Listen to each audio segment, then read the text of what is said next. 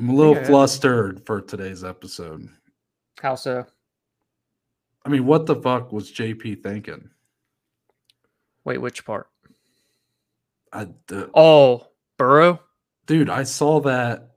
So I, I'm driving home from work. I pull up to a red light. I'm like, I need to change this song. And for some reason, instead of doing it on the car, I whip out the phone to Uh, change it, right? Yeah. Text message hadn't already re- received it. It pulled it went up, pulled up while I'm changing the song, saying Burrow may have just uh what do you say, tore his Achilles. Yeah, yeah. I nearly just switched gears and drove over into the other side of the road. I mean, what a dangerous thing to do. And he Yeah. sent it around 4:30. Everybody's getting close to getting off work. Terrible. yeah, this time. guy. Yeah. Come on. I mean, Hold it for later. and then it turns out it may have just been a cramp. yeah, it's like a All 110 that degrees. for a cramp. Noah's getting But heat if- sweats in the If it- car. oh my god, dude! Because I couldn't investigate. The whole rest of your drive, your Yeah, brain the- just wouldn't stop. Yeah, I, I was. I turned it on a song that was kind of upbeat, and I was like, "Well, this doesn't fit anymore." So then I put it on like Marvin's Room by Drake, Yeah. and it's just like, you know, just sitting there like, dude, maybe I should call her. You know,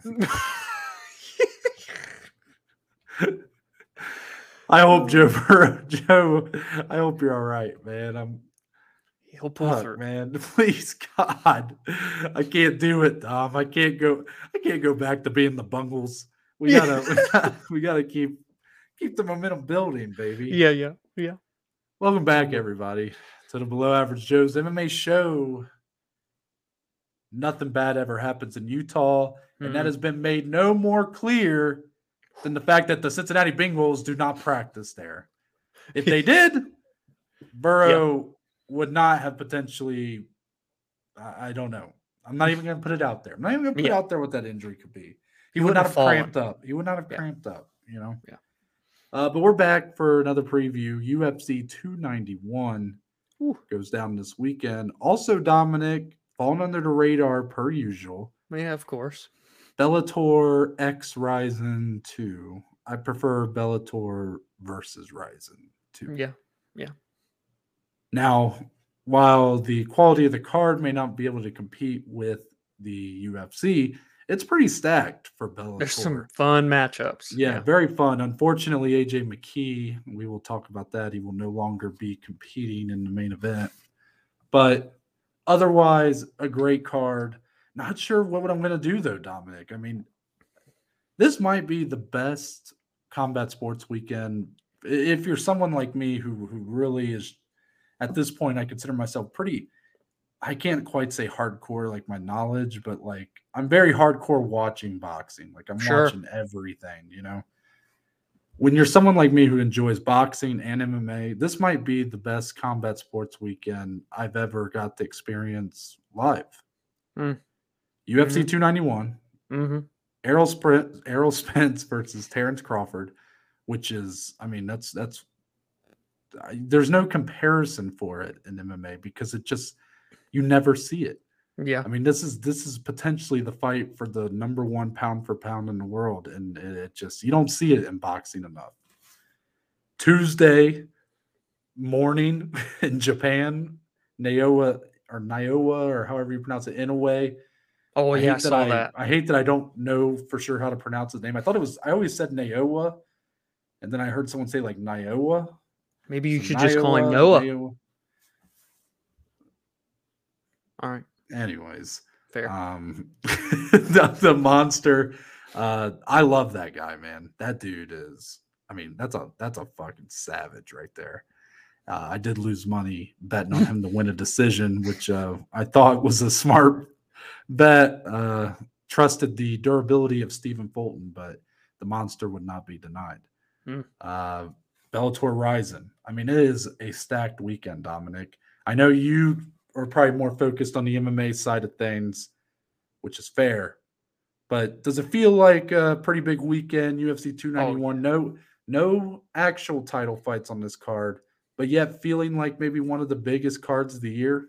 Yeah, it absolutely feels like a massive weekend for combat sports and for eyes to be on all of these beautiful arts, the mixed martial arts, boxing, everything. It's going to be a great weekend, a jam packed weekend, a very busy weekend. And Noah, this is, from what I'm hearing, of course, I'm not in it like you, but the biggest boxing match since Mayweather Pacquiao. Is that accurate to say? Ooh, ooh. I don't know. That's wow. I I wasn't. I mean, I have I ever heard that? Have you heard that? Maybe it's because I just see it from the MMA people and not the hardcore. No, no. I well, I'm not like I don't.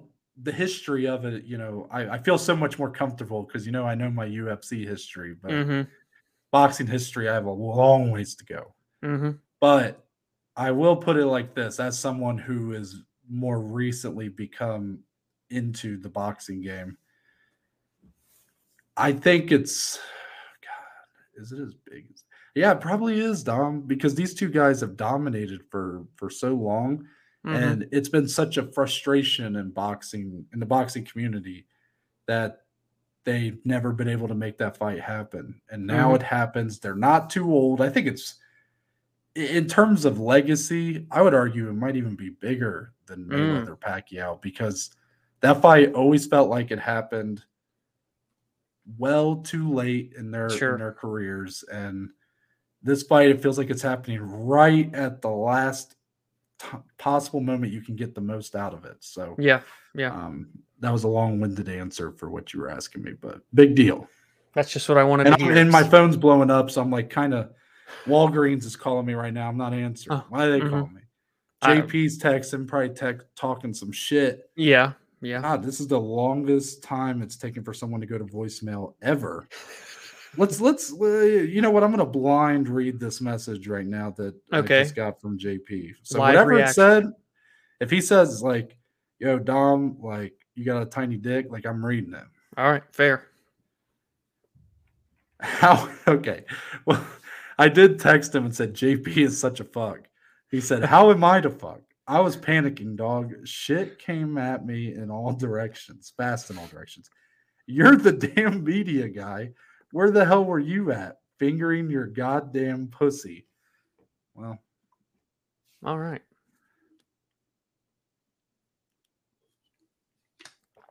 So where can we be found on social media?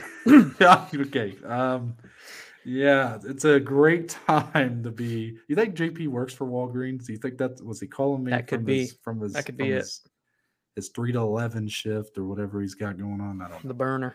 Yeah. um, right now is a great time to be following us on social media to follow us and subscribe to us on all the various flat platforms because dominic the content it is the change it hmm uh, here soon, we will be kind of sort of moving away from the model that we have set ourselves up for the last three years with. Dominic, we are approaching, actually, we're a week away from the three year anniversary. I didn't Mhm. realize that. Yeah. With kind of a perfect time to, to make the change. So hmm I'll go ahead and kind of give a brief little thing again. I know I did it a couple episodes ago. So, what we have done for the last three years is we do two of our show episodes a week hmm preview and recap, right? So, previews we've always recorded on Wednesday or Thursday, usually Thursday, and release on Friday. There was a little bit of a time where that was Mhm. back a day, but you get the point. Recaps always been recorded on Sundays, uploaded Monday. We want to tailor our content to who's watching it where because the type of people that will watch our content on YouTube may not all have the same type of content that they're looking for compared to someone who finds us on Spotify Sure. or TikTok, right? mm-hmm, mm-hmm. depending on where you go, I think uh, you are looking for a different type and length of content. Yep. So, in order to kind of fill the those needs and try to adapt with the times, Dom, it, it was we thought it'd be best that starting sometime after we get back from Nashville, it, it may be as soon as we get back. Kind of depends on how we're how we're Mhm. feeling, you know. But what what we're planning to do is instead of recording everything that piles up through day by day for, Yeah. for those specific recording days, we're just gonna depending on what comes out, depending on what we want to talk about, we're going to be uploading more often, smaller, and just get it right out to the people, Dominic. Mhm, So more timely. I get home from work today. I see we have like three fight announcements from the UFC. Yep. A couple happening September 23rd. You got Giga Chikadze and Alex Caceres August 26th. We will talk about that on here, but just hypothetically speaking, if let's say Mhm. we recorded our preview yesterday, Sure. And so we didn't touch on that because we didn't know about it.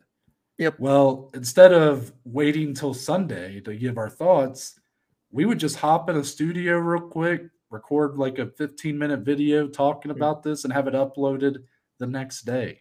Correct. So that's for YouTube purposes. That's how we want to do it on YouTube, where putting out more videos, just uh, breaking up these long form podcasts into Yes. videos. So it's still going to look like this, Yeah. but it'll be kind of like the podcast clips that you might Exactly. if you if More of those in a long time.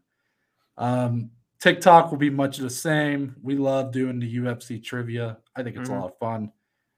I'll also say for uh, Twitter, follow us there, Instagram, TikTok at the BAJ MMA.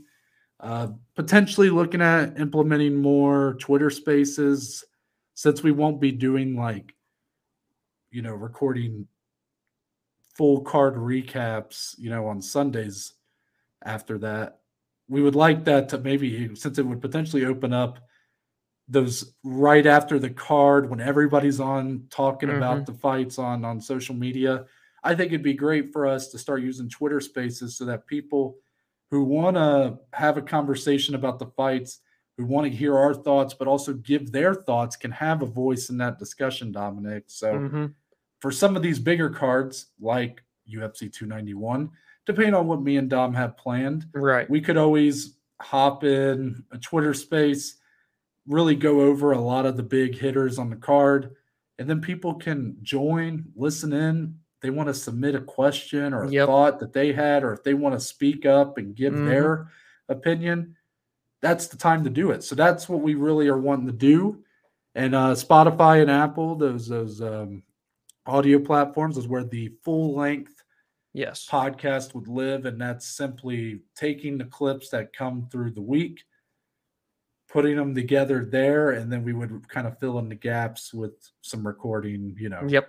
intro, some other. Transitions, all that. Yeah, yeah. So that's that's pretty much it. I figured might as well go over it again. Um, Mhm. But appreciate everybody's support who's uh, been around here a long time. We're up to 335 subscribers, Yeah, I think, as it is uh, on YouTube and uh, quite a bit on Spotify and whatnot. So uh, it's been very fun doing this for about three years now, and Mhm. we ain't stopping. Mm-mm. Mm-mm. Only going did. I did I cover everything though? Yes, you did, but we got a lot more to cover now. Oh boy, Dom, let's get in to UFC 291 in your main event. Five years later, they Wow. run it back. This time with silver on the line as the BMF is up for grabs with the retirement of Jorge Masvidal. He will be in attendance to wrap the belt around the waist of the new baddest motherfucker in the UFC. And regardless of your thoughts on the concept and of the actual physical belt, yeah, I ain't that hot on it. yeah. But I can't think of two better representatives of this title than Dustin Poirier and Justin Gaethje. Dominic, I'm going to start out with a question here to kind of give fill people in on kind of the the gap here from when they fought five years ago to now. Why is this rematch necessary in your opinion, considering Poirier did end up knocking out Justin Gaethje the first time they fought? Yeah, I think that's the beau- that's the most beautiful thing about this rematch is how perfect it is timing wise because I love seeing all the stat comparisons going around on like YouTube and Twitter right now. If you look at their fights ever since, the same exact record, 6 and 2, the same two losses, Charles Oliveira and Khabib both by submission. They're beating the same guys when you look at like Michael Chandler's and stuff. It is amazing the similarities that these two have the fight styles that they have make them perfect representatives for this BMF title. We we talked about this being the perfect fight. I think in like March. I was going back on Mhm. TikTok and looking today, and now we're here in July. It's happening. Whether you like the belt or not, this is a real deal rematch with huge implications. Look away from that silver BMF belt. This is number two in the world versus number three in the world. Um, hoping for their chance to get back into the title talk if they can win on Saturday night.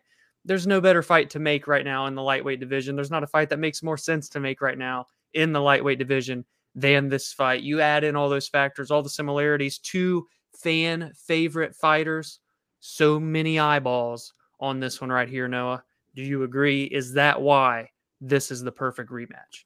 Yeah, let's sum it up like this: a combined 41 finishes in their professional MMA careers. I mean, say less, say less. Yeah.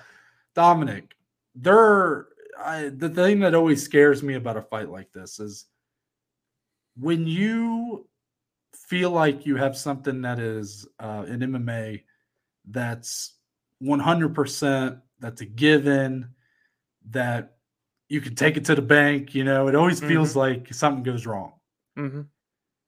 but I can't think of a fight. If there was two guys that someone was like, who just put together two guys that you know are going to deliver just a great fight.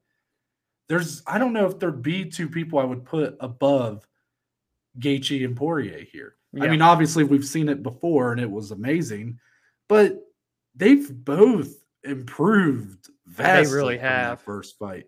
Yeah. You know, you've seen the the uh, kind of identity change from Justin Gaethje, who yes, he still leans into what he's capable of with his hands and just offensively all around what he's capable of, but he's much less chaotic and reckless. Yeah. reckless. He definitely can still get to that point, but Mm-hmm. more defensively sound, more Mhm. technical.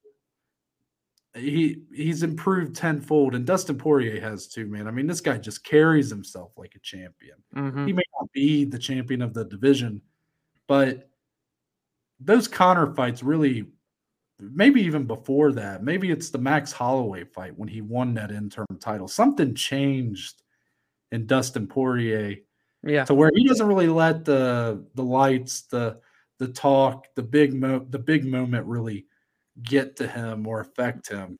Yeah. You know, he really is just there to deliver a KO, a performance of the night, and leave. And that's pretty much it. And I think it's done him very well because of that. Mm-hmm. But let's talk about Dominic, um, kind of the betting lines for this one, maybe real quick. Mm. Dustin Poirier is a slight favorite, minus 145. Justin Gaethje at plus 125, Dominic. You know, I was thinking back on my lunch break today to when Justin Gaethje fought in March in London, how much he was being overlooked in that Rafael He Fazia really was. Yeah. and I'm not saying that as someone who didn't count him out. I did as well. I thought Fiziev was going to pretty much end the career of Justin Gaethje. I thought that might be it for him. Mm. And Gaethje, whether you thought he won or lost, that man fought tooth and nail to that decision victory. And it's kind of, in my opinion, it's it's made this line a lot closer. It's made this more of a of an ideal fight to make at this point in time. Mm-hmm. Dustin Poirier, it seems like everybody sort of expects to still be Dustin Poirier. But Yeah. I think Justin Gaethje, by winning that fight the way he did against Fiziev, by still showing he can go to war and he can, he's no nobody's better to do it than him. Mm. Then now you have to look at this fight kind of like you probably did in 2018, where you go, I really have no idea where I'm leaning in this fight. Um, how do you kind of look at these lines, Dominic? I mean, do you think one of do you think either of these guys guys have a serious competitive edge on over the other? No, I think that's another reason why it is such a perfect fight, right? I mean, I, I don't if if Dustin is a minus 145, which he is, I don't have an issue. If Justin Gaethje would have came in at a minus 145, I don't think I would bat an eye at that either because of having a win over someone like Fiziev and what he was looked at in terms of his potential, and even still has tons of potential. We're going to even talk about him here later. Um, you know, I, I wouldn't have been surprised either way that these lines were going down. I think maybe because Dustin has that that win, right? Maybe that is the the uh, the tipping point, if you will, to make these odds what they are.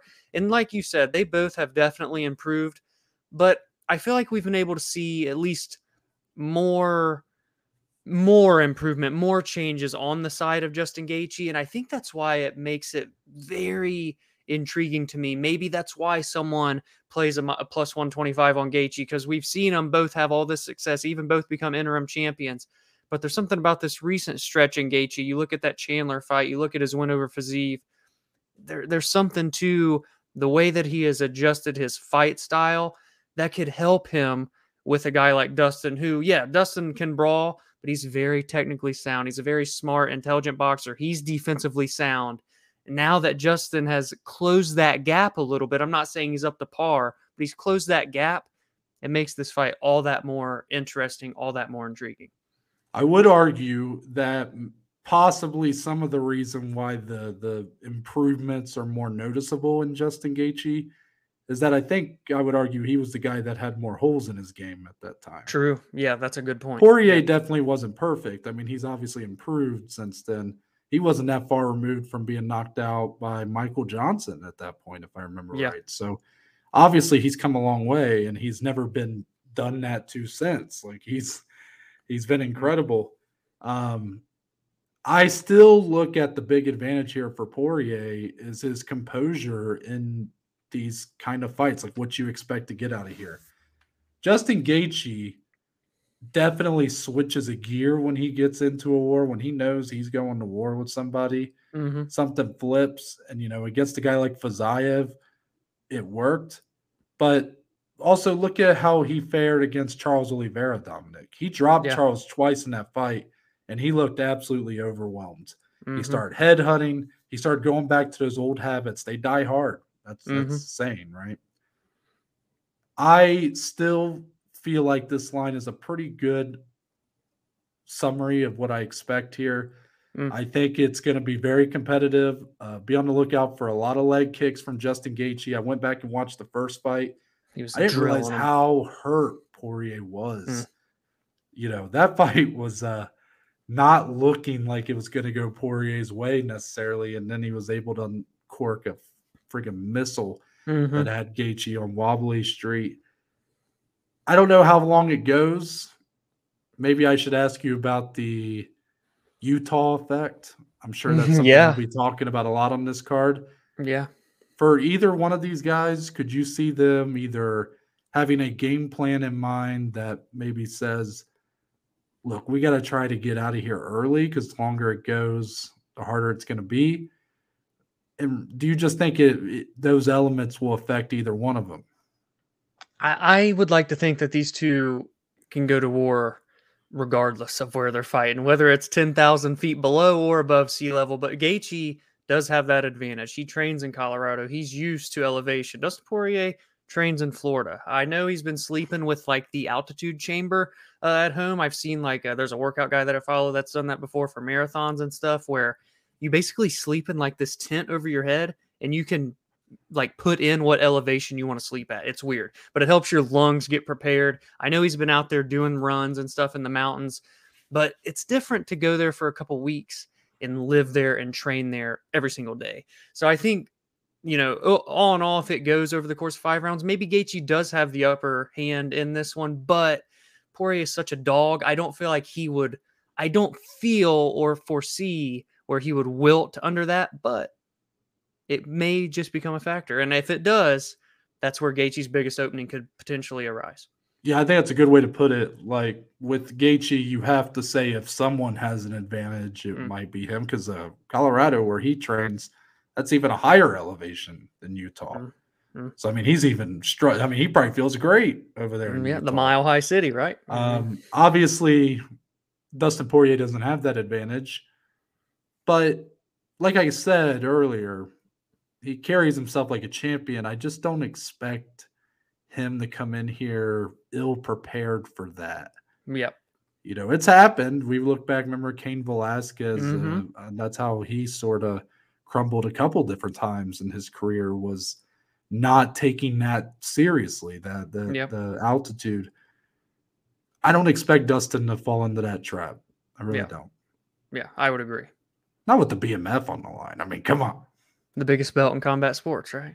Let me ask you something. This might be a question for Monday, but I don't want to be spoiled by like Dana White answering this at a press conference because I can just see it now. It's going to be asked, and then I'm not going to be able to ask you, even though, I mean, is everything Dana says true? I mean, Hmm. after the first time this this fight happened with Masvidal and Diaz, he did say it would never be defended again. Yeah, I expect him to say the same thing after this fight. sure. But let me ask you, Dom, will this title ever be defended again in the UFC or be fought for again? I would say so. I think th- if if they're gonna do them, I kind of like the way it has transpired. Jorge had hmm. it. He retired. He's putting the belt on the winner of this one. Poirier and Gaethje don't have a ton longer left in their careers. They retire. Let's put it up for grabs again. I kind of, if we're gonna do it, let's do it that way. It makes it feel at least a little bit more important, a little bit more special. Let's not start making it a trend here. Let's stop. Mm. Let's not defend it one, two, three times a year, or even once a year. I feel like it's too much. I like this. It makes it feel a little bit more important. It's more special. It allows more time to build. Like, oh wait, I forgot that was a thing. Let me go look at the first fight. Let me go look at this fight when it's time for the third. I think this, if we're gonna do it again, we keep it exactly how it happened for this go round. So you're saying every time it's defended, it's when the guy who's holding it sort of retires or something? Is that what you're kind of? I, I think that would be a perfect one. I mean, obviously, someone young could take it and change that, but it feels perfect this way. Yeah. Yeah. See, I, I've, I've. This fight doesn't need it, No. and therefore, if a if a fight's not either either either if a guy who how am I trying to word this? I'm word vomits coming out right now. Mm. If you're not a champion Mm-hmm. and you're not in a position to fight for a title, Mm-hmm.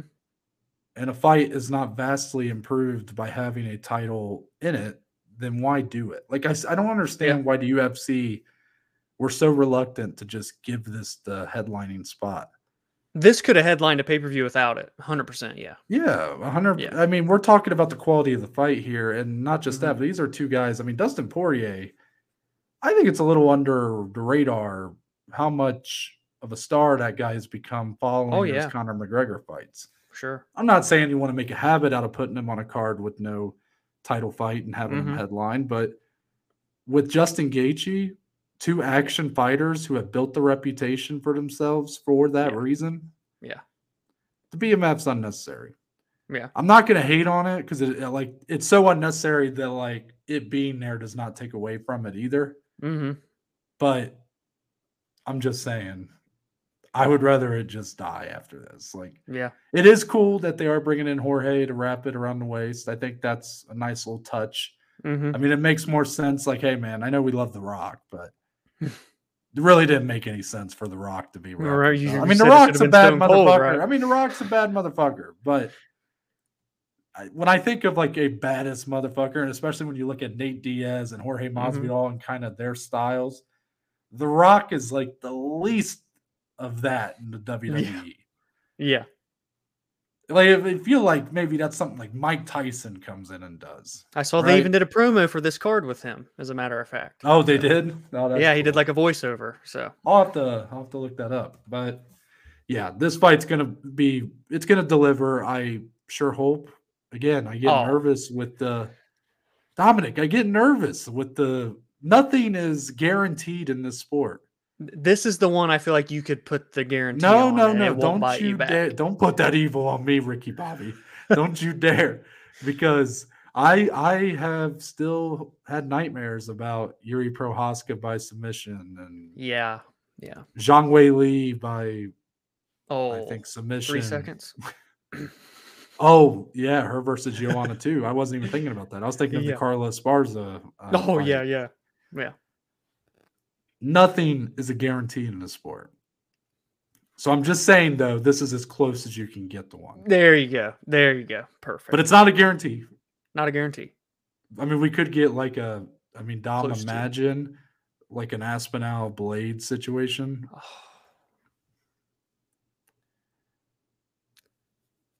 What do you think?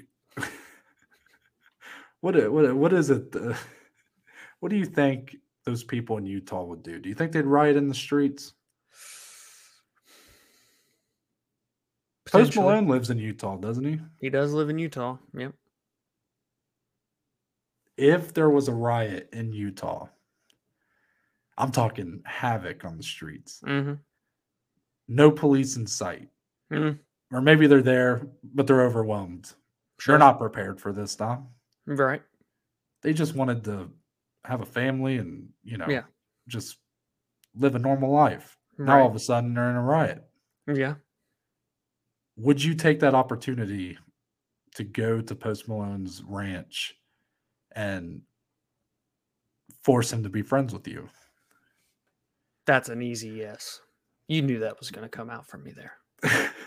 just imagine Post Malone looking out his I don't know how many stories his ranch is, but I'm just imagine him like on a balcony. And he just like- looks over and you're just holding up a sign, just says like I want to be your friend or something. You're playing a Yeah. jukebox. It's kind of people would look at it and go like, "What is he trying to make him his girlfriend or something?" Yeah, like but- rock at the window situation. But your your intent your intent on that would be in the right place. of course. Anyways, uh co-main event time, Dominic. Mm, This, you know, you ready for a hot Mm. take? Sure. This is my most anticipated fight of the weekend. Ooh, Yep. I'm here for And that. I will admit, I will admit, there's a pretty good chance it's not the most exciting fight of the weekend, Yeah, yeah, good point. but it's the one I'm most invested in.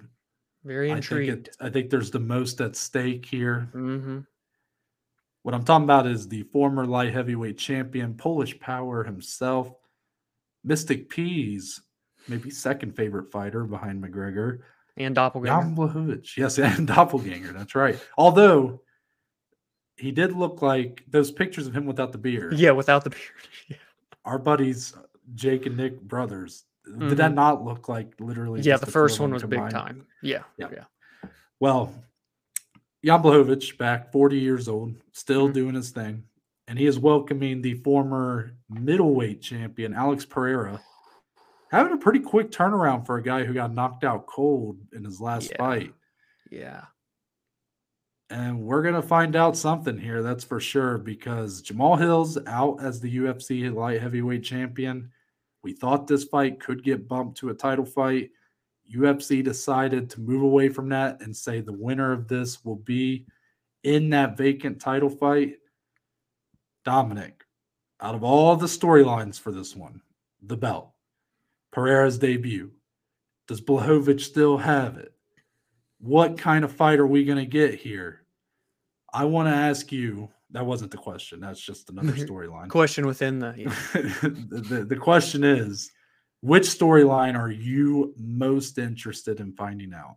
Well, betting bias included. All eyes for me are on Alex Pereira's debut at Mm. 205 pounds. How's he going to look? How's he going to fill out? Talking about a guy that's a world class kickboxer, glory kickboxing champion, knocked out Israel Adesanya to become a middleweight champion. And he was powerful at 185 pounds. How powerful is this man about to be at 205 pounds? I really feel like this is probably the weight class for him. This is a big dude, six foot four, very muscular, very ripped. He's gonna honestly probably look bigger than Jan Blachowicz. I wouldn't be surprised. I'm very intrigued to look at weigh-ins tomorrow, and then once they're filled out again for the ceremonials. But that's where it's at for me. How's Alex gonna look? How's he gonna fill out? And uh, this is not an easy welcome fight to the division. A former champion, someone who has beaten Israel Adesanya, who's a very similar style to Alex, and did it with relative ease, not super easy, but he, he found success. And when he found it, he Mm. kept going to it over and over again. Now, I'm sure we're going to get into that. Can Alex fight that off? Can he keep it as his fight? If Alex keeps it, his, it as his fight, then he has to avoid the legendary Polish power. There's a lot of things Alex is going to have to do here to show here. And if he can and he wins, he's going to be fighting for a second UFC title, all before having what will be his 10th total Wow. MMA fight, Noah. It's impressive, man. I remember when he made his debut and even his second fight. You know, Bruno Silva's really good, Yeah. But to get that decision victory, you know, against a guy that was fought mostly on the feet. Yes, he Mhm. rocked Silva in the third round, but I was kind of like, I think I I probably even said it on the pod. Now there's, you know, eh, there's no like, oh, I might have said this back There's then. receipts There's evidence. There's pretty. Yeah, there's receipts. Like I can't hide from it. But I'm gonna guess I was telling everybody to pump the brakes on him versus Adesanya. I was like, come on, Sure. guys, like that's crazy. hmm Then he knocks out Sean Strickland the way he did, and I was all for it, but I was still like, this Yeah. fighting. I mean, let's Yep. still keep our expectations in check. Then he knocked out Israel Adesanya, and my jaw was on the floor.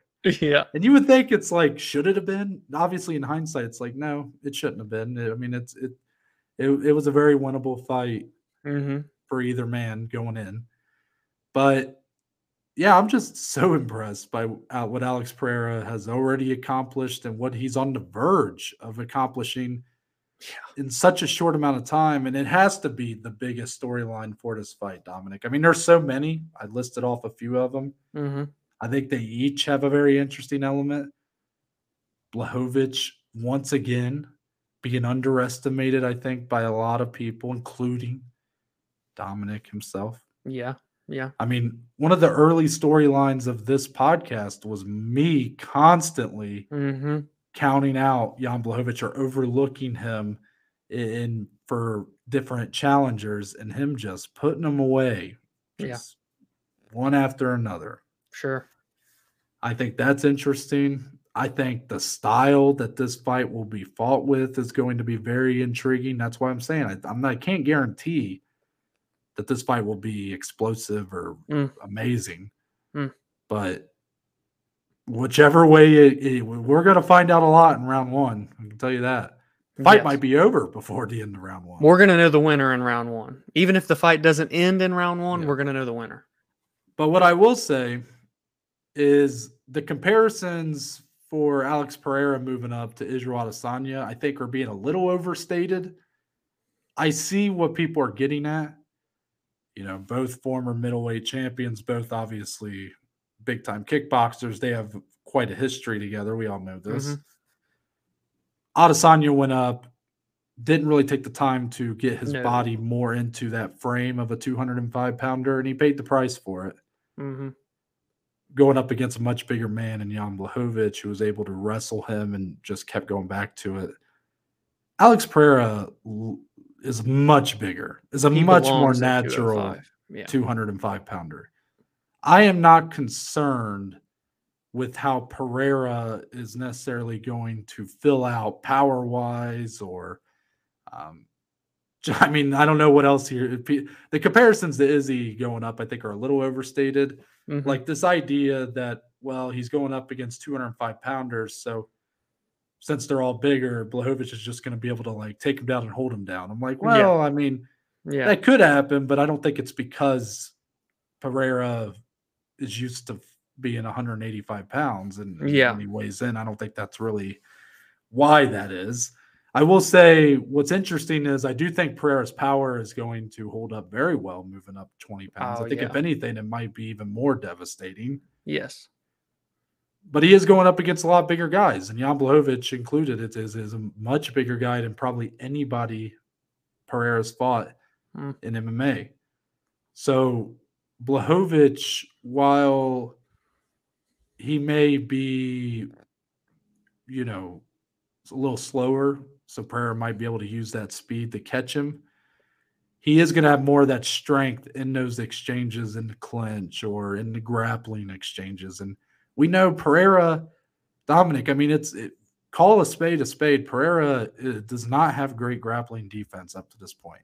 That's true. Israel Adesanya was able to wrestle him down. That's just it's a fact uh, in my Mhm. opinion that it's just he has obviously not been in full-time MMA that long. He has done incredible considering his limitations and I still think he's got a lot left in him despite his limitations. I don't ever expect him to be a great grappler or Mm. um, a guy who when someone is committed to the shot you know, I think they're going to get it a lot of times, especially at this weight class. However, or to summarize everything I just said, I don't foresee Jan Blachowicz coming out here and being able to do to Pereira what he did to Izzy. I don't I think don't it's going to happen that way. I don't believe. I you can convince me he'll be able to take Pereira down. I could I could see that. Might even bet it. I don't know. feeling feeling a little frisky. I don't know. Yeah.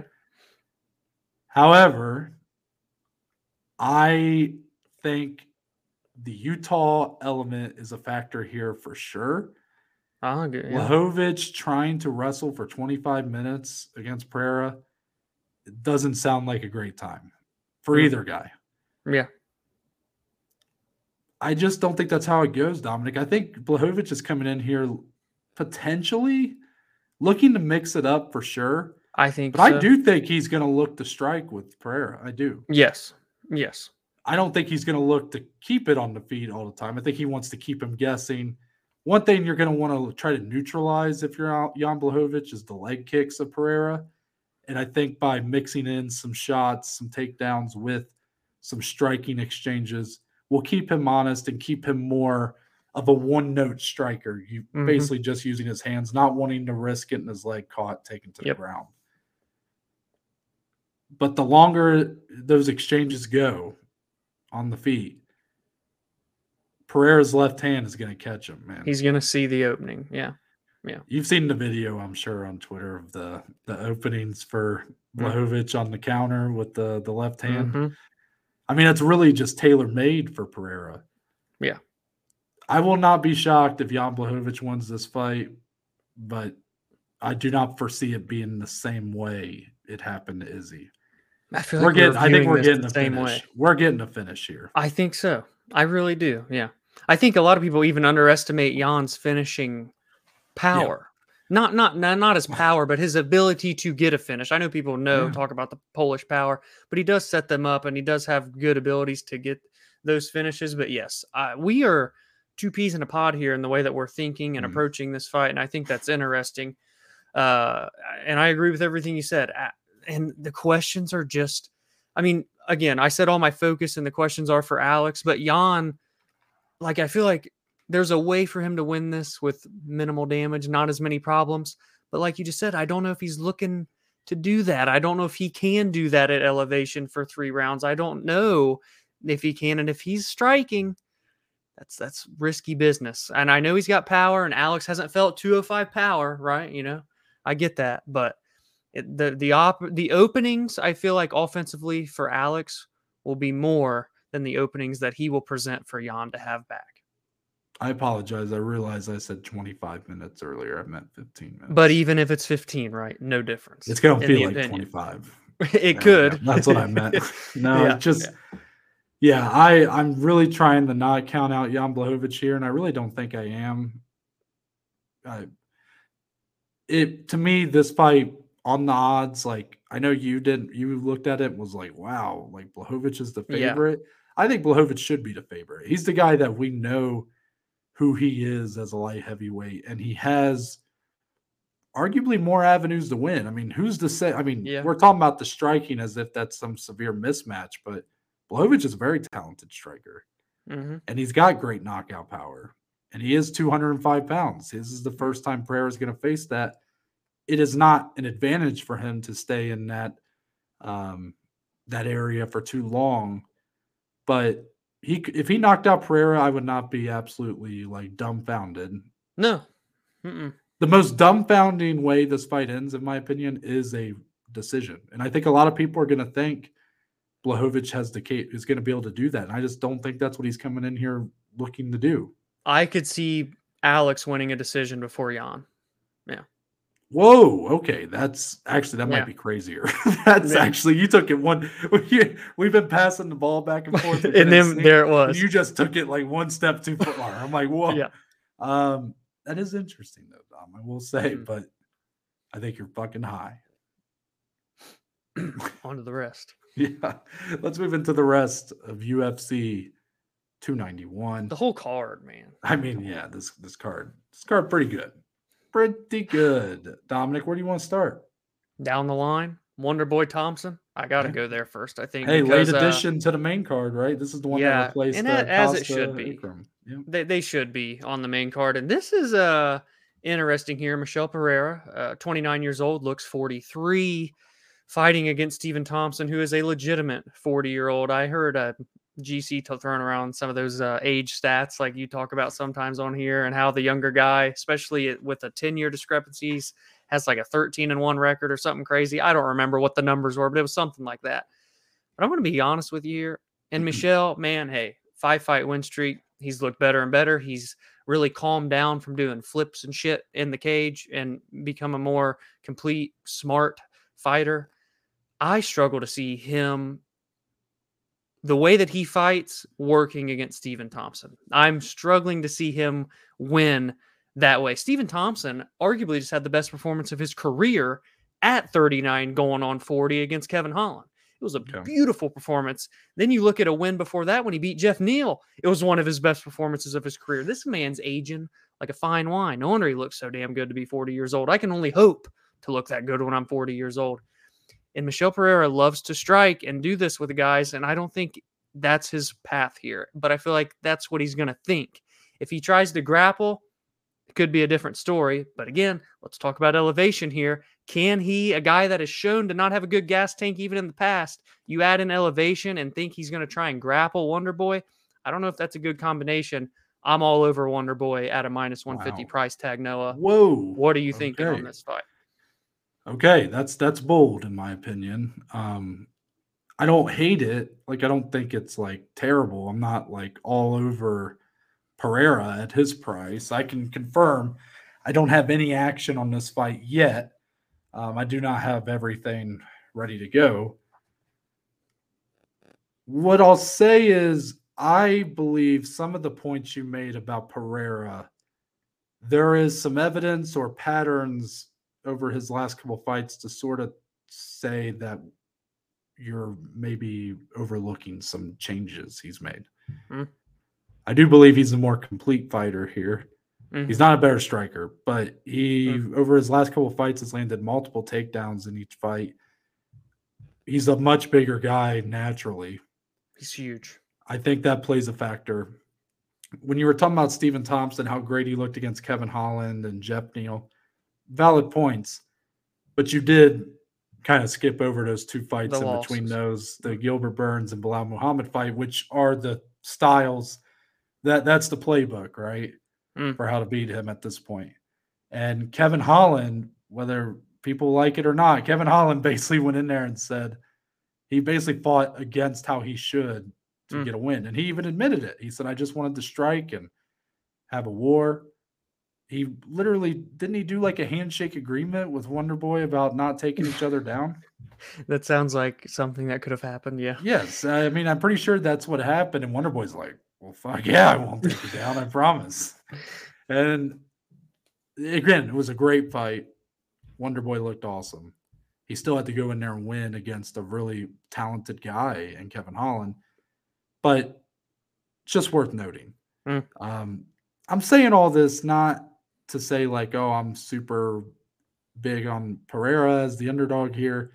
I do think that this is uh, this would be the biggest win of his career by far. Oh. The gas tank is definitely something that is uh, probably the most noteworthy thing you mentioned. Like I think that's still something that could play a big factor when you, of course, like we keep talking about, bring in the Utah effect.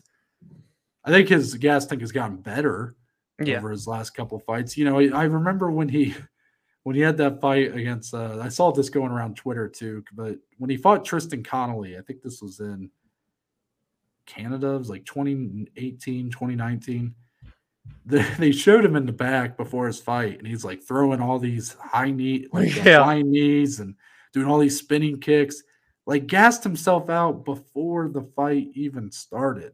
hmm I think he's he's not that guy anymore, Dom. He's More not mature. the guy that's doing the backflips, you know, Yeah. when he's got a fighter down on the ground. He has showed a much more composed and just all around more effective style of fighting. It's not been the most exciting over his last couple. I mean, the Fialho fight was pretty good. Hmm But like the Niko Price and Ponzinibbio fights, I don't really remember those being like maybe the Ponzinibbio fight might have been okay. I don't remember it, but I remember that Niko Price fight wasn't all that great. I think he's a very live dog here. I think he's I think the value if I had to lean away like on the, on the lines wise, I'm taking that plus money on Pereira. Dog or pass. Yeah. But I will admit, like it's fair because even at 40 years old, it's like it's Michel Pereira taking on Stephen Thompson. Big jump, too. It's a big jump. well. Like Pereira has yet to prove that he can fight someone of Ranked. Wonder Boy's caliber. And Yeah. old habits die hard, like I said about Gaethje. Who's to say that he doesn't fall in love with the the moment? Maybe the crowd gets really into mm-hmm.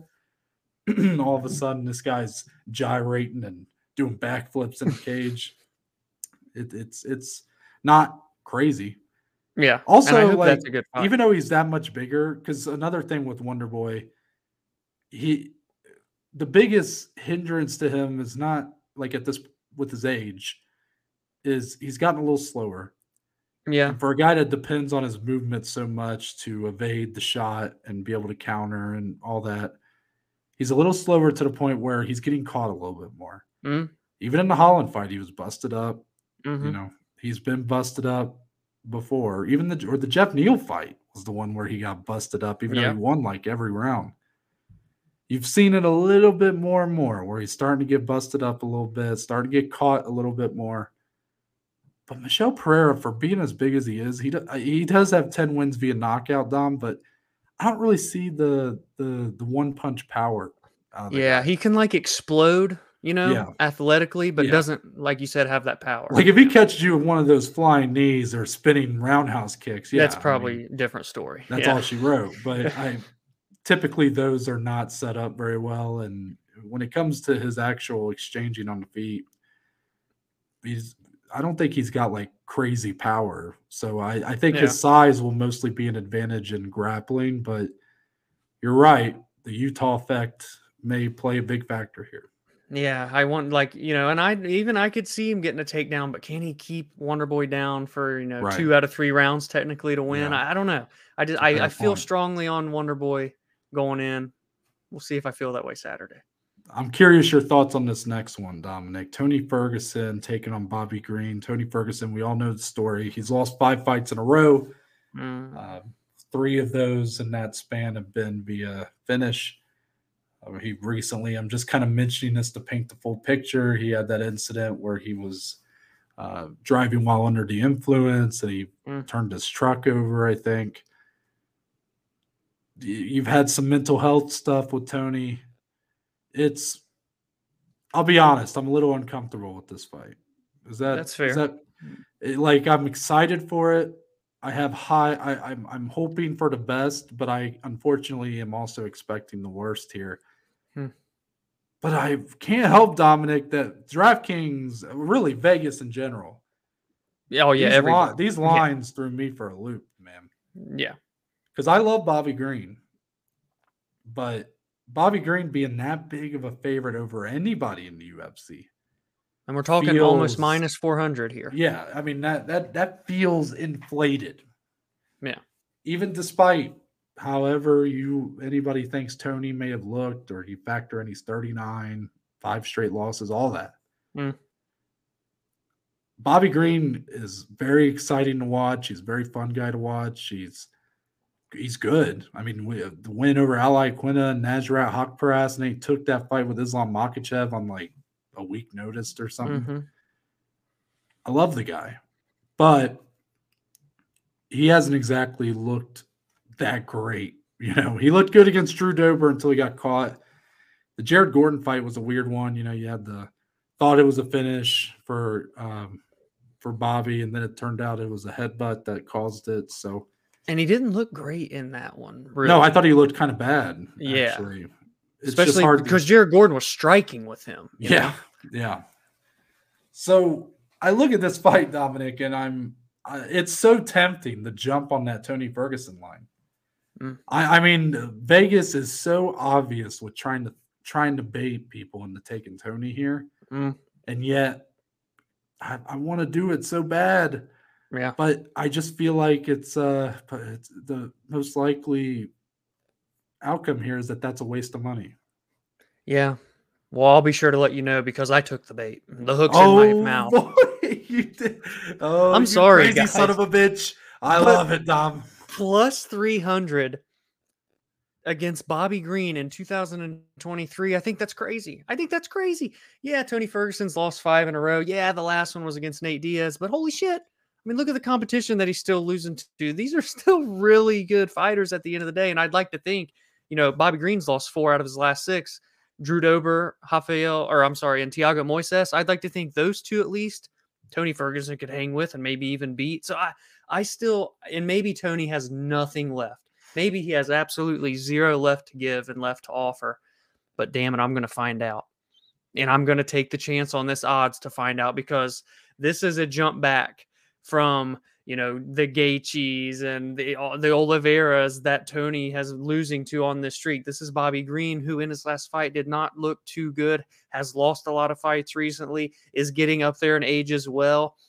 I, I maybe the- only worry for me here is that if Tony is trying to like straight up just strike and box without mixing it up, probably going to run into some problems. But if Tony just mixes it up even a little bit with some kicks and some of those wild elbows, do some- do me some fucking Imanari rolls or however you call it.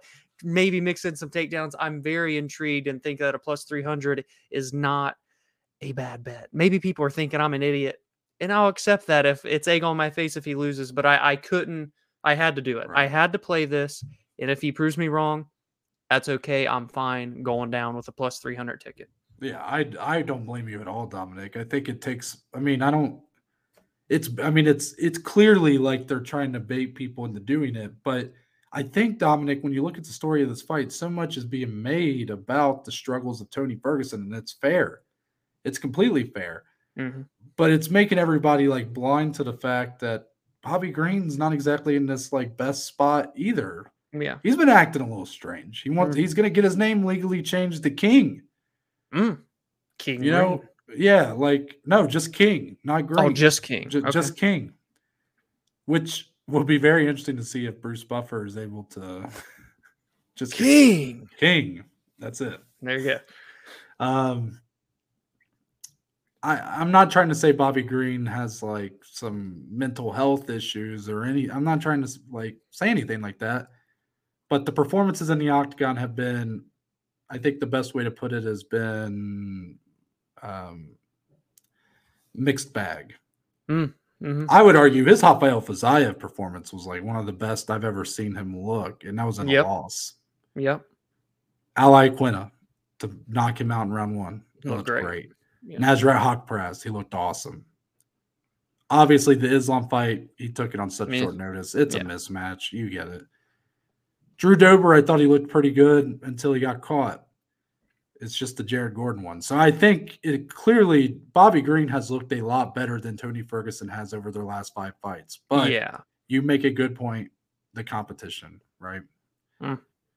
Bobby or Tony has basically fought all the best of his division, and then Nate Diaz. Yeah. And I thought in the Nate Diaz fight, there I've never seen so many different opinions on a fight than that. Yeah. one. I've heard a lot of people said they were I- so disappointed by Tony. that's- you know what's so weird about that fight? Not only did I like the fight, I thought Tony looked pretty good in the fight. Is that? I- I, don't know if I'm crazy. I No. thought he had moments. It was a weird fight. Don't get me wrong. It was definitely weird. And maybe it was more that Nate just looked worse than he had previously. Mm. But I thought Tony did better than I expected him to do. And yes, he did end up getting submitted, which you wouldn't have thought. But um, all I'm just trying to say is it doesn't look great for Tony, but it's Tony Ferguson versus Bobby Green. Everybody keeps talking about how in 2019, if you put those odds in front of someone, they'd be like, the fuck? Yeah. That's that's not even like they're like that's not even a real thing. That ca- that could never be the case. Yeah. We're here. It's time we find out. Is that really how it is? There it is. Because they're baiting everybody to do it, but I don't blame anybody for taking it. Because if he wins, who gets the last laugh? Dominic. Oh. I'll be chuckling. Don't you worry. be chuckling. All right, next fight here, Dominic, to open our pay per view. I'm rocking the shirt. Kevin Holland, we already talked about him. Trail Blazer, Big Mouth himself, also rocking the war hat. Shout out Dustin Poirier. I forgot to mention that. Hopefully, someone's probably already commented by now by like how dumb it is for a guy like me to wear that hat. Uh, that's kind of the point. I'm, I get it. I do not belong in this hat, but I had to wear it for this. I will wear it while watching the fight Saturday, but I will never wear this in public. I just I do not belong in it. But it's a cool hat. I can't. Yeah, it is. Um, Kevin Holland taking on Michael Chiesa, an interesting one here. Not the kind of fight I would expect to see Kevin Holland take, if I'm being honest, Dominic. Mhm. Seems like a bad matchup for him in some ways. One and also, think. not that Kevin Holland's against, you know, taking on a bad matchup, but it just seems like he's a guy that's looking to scrap, looking to have fun fights. Chiesa clearly has had some fun fights, but also is a guy really looking to get himself back on track and get back into win column and try to make it one more run probably before it's time to hang him up. He's 35. He's a great wrestler. He's lost two in a row. This is a big fight for him. He's going to be looking in here, looking to come in here and win a fight, no matter how entertaining it is. Mm. So it's a weird matchup. Two guys with completely different motivations, and I'm not sure who that favors. Do you have an opinion on that? Do you do you have someone who you favor based off the mindset, the mentality that they come in here with? I think this is one of the harder fights on the card to get a good read on. To be honest, I think it's a tough one. Maybe you would, some would think on paper like, oh well, I mean, it seems simple, right? Michael should look to wrestle, and Kevin should look to keep it on the feet. You know, yeah. All in all, I guess that's accurate, but I don't know. There's something about this one that I could not really feel confident either way. Kevin Holland's had some weird, wacky performances uh, as of late, you know, in the, some of those losses. And I know one of them's even to Hamzat, which is weird and it doesn't make sense. But still, just some of his performances are a little strange. And then, but you look at the other side, Chiesa hasn't even fought since November of 2021. And it is a two fight skid that Noah mentioned. One of them, of course, a finish even by Luque. But, and this is going to sound, you know, kind of, I don't know, petty, but you look at that Sean Brady fight, remember how Chiesa finished that fight and how incredible he Mhm. came on in that Yeah. third round. And I don't know if he's just had injuries or was just wanting to take some time away, but I like this comeback spot for Chiesa. I know Kevin is what, or like a minus 140, so Chiesa's plus 120 ish. I'd say that's fair, uh, but I just can't get a read on this fight. Do you lean any way? Do you have any even li- inkling of a prediction of how this fight can go? Is it as simple as Chiesa should look to grapple, Kevin should look to strike? Is it that simple? No, it's not that simple. It is on behalf of Chiesa, because I know you just mentioned how he came back against Sean Brady. He will not be able to do that against Kevin Holland. Hmm. He will. That will be bad. Yeah. that would be a bad thing to do. He should crotch sniff till the end of the till the next day. That's what he Hmm. should be doing. Get this fight to the ground by any means necessary. And I'm not saying that because Kevin Holland is some supremely devastating striker. But Dominic, we are talking about a you know about a six and a half inch reach advantage here. You know, Kevin Holland's a very big, long guy. Mhm. He does have power. He is very what's the word I'm looking for? Not wild. He's he's he's pretty talented on the feet, I guess I'll just say. Hmm. Um Chiesa has a clear advantage. Take this fight down. But I have the this vivid this fight is so hard to predict and yet so vivid in my mind of what I think is going to happen here, Dominic. Ooh, okay. I think Michael Chiesa has some early success with takedowns. Dare I say he even potentially takes round one by just Mm, controlling, maybe a little bit of ground and pound, but mostly just control. Not the most exciting. I think round two he'll get another takedown early this time, hmm and it's like, oh shit, this is how this fight's gonna go. They're kind of doing that for a couple minutes.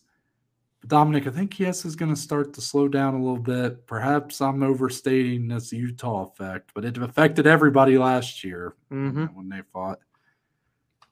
I think he's going to start to get a little more tired, and he's going to be st- not being very active. And Kevin Holland's going to be really being active, trying to get back to his feet. Dominic, I think they're going to get back up. They're going to be standing. I think Kevin Holland's going to start laying bombs on Chiesa, and Chiesa's going to go for a pretty bad shot. And then that's when Kevin Holland jokes him out. Oh, this would make for a fantastic clip, by the way. It- Hindsight, of course. It would. So round Yeah. two, Kevin Holland submission. That's the official prediction. Okay. Okay. I'm here for that. I like that prediction. But would not surprise me if Chiesa won. I do think the odds for this fight make sense. Actually, I kind of almost feel like it should be the other way. Like I think the Mm. Kevin Holland being so hard to Get a read on. yeah. Yeah.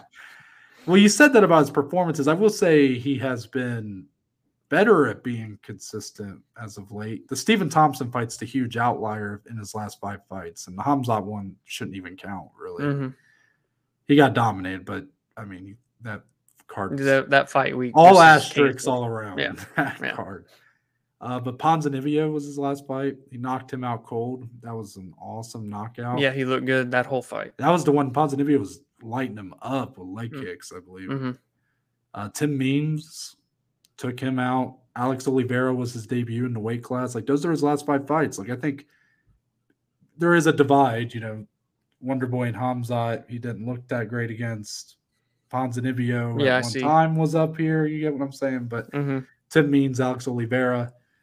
He's he's looked good in the weight class. I think he fits well in this weight class. I think he's got a good chance of making a big run in this weight class, but we just need to see that consistency, and that's going to be something we talk about in every Kevin Holland preview. It, it's the feels like. mindset thing, right? You know? Yeah, he's just kind of fucking around, having a good time. Yeah. and Yeah. that's great. Actually, I mean, I'm I'm cool with that, but for what we kind of do on the show, you know, you kind of have to talk about things a little bit deeper. You know, Doesn't it feel like he's the type of guy that if he really did make that flip that switch, if you will, he could really put together, I think, a really good run. it's hard. I don't to know how far it like. I don't know how but- much. It, I don't know how much it affects his training. Like, I don't know if he kind of does. He just sort of fuck around a lot of times while training. I have no idea. I'm not accusing him of that. I'm just saying, for what he is as a fighter, if he were, like you said, to be more have more of that drive and consistency, then yeah, he's a he's a problem, man. He's talented, man. Yeah. Very talented. He's only 29 years old or 30 years old, I think now. But he's entering the sweet spot. You know? clearly he could be more than he is, but he's also if he took that away, would he be as popular as he is? You Mm. know, would he get these big spots like he's getting? He's sort of filling the Donald Cerrone role. A lot of people compare those two. He's kind of that guy. He's sort of the he's sort of a BMF in of, hims- of himself. Fight Like, anybody. yeah. He's at a point where if he was in a future BMF matchup, it would not feel out of place. yeah. Yeah. Wow. That's So well he's at that kind of spot. Anyways, Dominic, Anyways. what uh fight you want to go over next? Anything else? I mean, by golly, that's the main card, huh? I mean, the prelims are great. The the very fun fights, I think, through and through. Good prospects. The some veterans sprinkled in. how about the Black Derrick Beast? Lewis is Derrick on this card. Yeah. Number 11 ranked. Strange that he's all the way back there now. I feel like he's been in that top 10, top eight for so many years. Now he's fighting someone unranked. And Marcos Rogerio de Lima, two big old boys. I remember when this fight got announced, Noah said, It ain't going to last long in the Utah elevation. This is going to be sloppy. It's going to be nasty and sweaty. And someone is getting slept, question mark? Or will we as fans be left to fall asleep for this fight? I was about to say, Dominic, how many times do I gotta tell you? Stop toting that line with the guarantees here. Mm. If this fight goes longer than round one, we're in trouble. Yep. We're in trouble. Uh huh. Mm-hmm. I don't even know what to say, man. Derrick Lewis is just so much fun.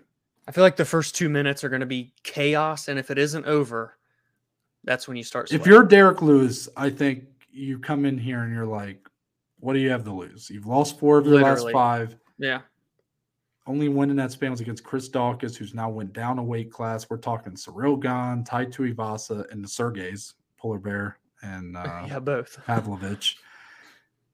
Most of those in pretty quick fashion. And a Mhm. lot of those are some of the best heavyweights in the world. So this is that kind of appropriate step back. Mhm. Rogerio de Lima used to you would watch him and you'd go, this guy has. You'd probably say he has a worse gas tank. Like you just he would gas out really bad in his fights. He has seemed to have gotten better at that. He does seem to have taken a jump. He does seem like a guy who I believe fits in the top 15 of heavyweight. I still feel like I'm going to end up putting money on Derrick Lewis. I just I feel like he's an under to. he's a plus 180 and I know Yeah. that De Lima has more paths to victory. He's got power on the feet. You saw what he did to Ben Rothwell. I mean, the guy has good he's got good hand speed for heavyweight, good power, Mhm. and he's got he's got the capabilities to wrestle. He will not. He has more paths here, but when you have the one shot power, when you have the most knockouts in UFC history, like Derek Lewis does, it's at heavyweight. What does he have to lose? I think he goes for it here, kind of like how he did against Pavlovich. Didn't work out there. We'll see if it works out here. I'll probably end up throwing something on him. And I'm not gonna look bat an eye at that, Noah, as Yeah. you should. I, I'm not saying that the odds are wrong, but at heavyweight, even more unpredictable than any other weight class. So. hmm One shot's all it takes. Um, anything else I want to talk about? I think that's pretty much it for me. I, you know what? Actually, we'll talk. I'll talk about one more. Not one that maybe people would expect us to talk about. Uh, Dominic, where do you stand on Miranda Maverick right now?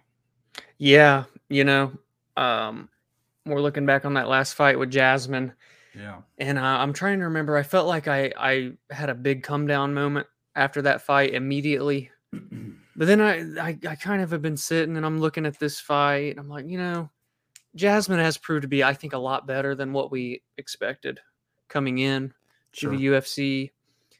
I think there's still something there with Miranda, but like I need to see it soon. And that this is like kind of the spot that she should thrive. Mm. Priscila Cachoeira, you know, zombie girl, I, whatever her name is, she's wild. She's wild. She's crazy, has fun fights. But Miranda shouldn't have an issue putting this into her world. And once it's there, maybe even getting Priscila out of there. If Miranda loses this one, the come down is real. And I have to really look at how I'm viewing her because this is at someone at one point I'm like, you know, she's part of that 125 pound surge and all these up and comers. But right now, she's on the outside looking in at all these other ones, uh, including like Jasmine Jasudavicius. So she wins here in a dominant fashion. I jump a little bit back on. If she loses, that's that's a tough loss, I think. A very hard loss to come back from. Watching the tape on these two, it's weird because I would argue Priscila Cachoeira is the kind of matchup that usually Miranda struggles with the most. Mm. Because there's been one thing I've noticed in her losses with Jasmine, uh, Erin Blanchfield. The Blanchfield one's a little different, but something that's consistent, Dominic, is Miranda Maverick is at her best when she is able to put her opponent on their back foot, pressure, and that's usually when she's at her most effective as a striker. It also helps her with get takedowns much Mhm. easier. Whenever the roles are reversed, and she's, she's the on the one getting getting on the back foot, she is so much less of a fighter. Her Mhm. striking is completely ineffective, and she just kind of wilts under the Mm. pressure of that. And Priscila Cachoeira is not near as talented as Miranda Maverick, Mhm. but she's got power, especially for her weight class and you know for the women. And she pressures Mhm. and she blitzes like all that. That's Yep. that's who she is. If Maverick gets a takedown here, I think that's that's yeah, that's probably the way it's going to go. Probably a Mhm. submission win for Miranda. It just depends on who wins that kind of you know that line there. Who's the one putting the other on the back foot? Miranda's going to have to come in here and earn that respect. Yeah, she is. Because Priscila's not going to Cachoeira, stop coming. Cachoeira don't respect anybody in there. You saw what No. she did to what's her name? She was like gouging eyes. Yeah. Um, so I still heavily lean Miranda Maverick, but it is the kind of matchup that you would not probably want her to have if you were gonna bet on her or something, which I did. Mhm. Uh, spoiler alert. But anyways, Dominic, with that, let's move on to Bellator Rizin 2.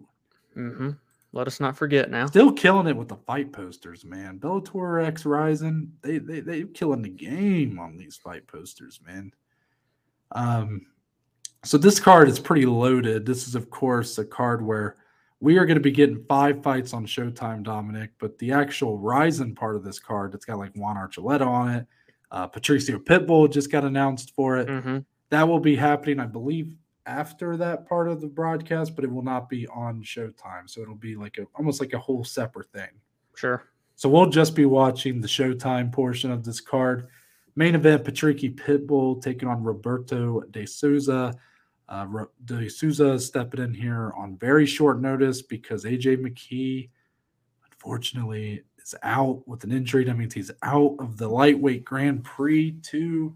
Mm. Now, I've not heard any confirmation on if this. I'm assuming this is still a Grand Prix fight. Right. Not heard for sure, but we'll we'll operate under that assumption. Um, also, you will be seeing the first and potentially last Bellator men's flyweight champion be crowned here because Kyoji Horiguchi taking on Makoto Shinryu. I only say the last because Bellator is likely being sold, and if they get sold to like PFL, I doubt Bellator will be around anymore. But at least you have a mm. 125 pound champion, so that's. True. Danny Sabatello taking on Magomed Magomedov. That's a big oh one. man. Kana Watanabe taking on Veta Arteaga. In the open the card, Andrey Koreshkov versus Lorenz Larkin. Dominic, what do you? Which fight are you most excited for on Bellator versus Rizin Two?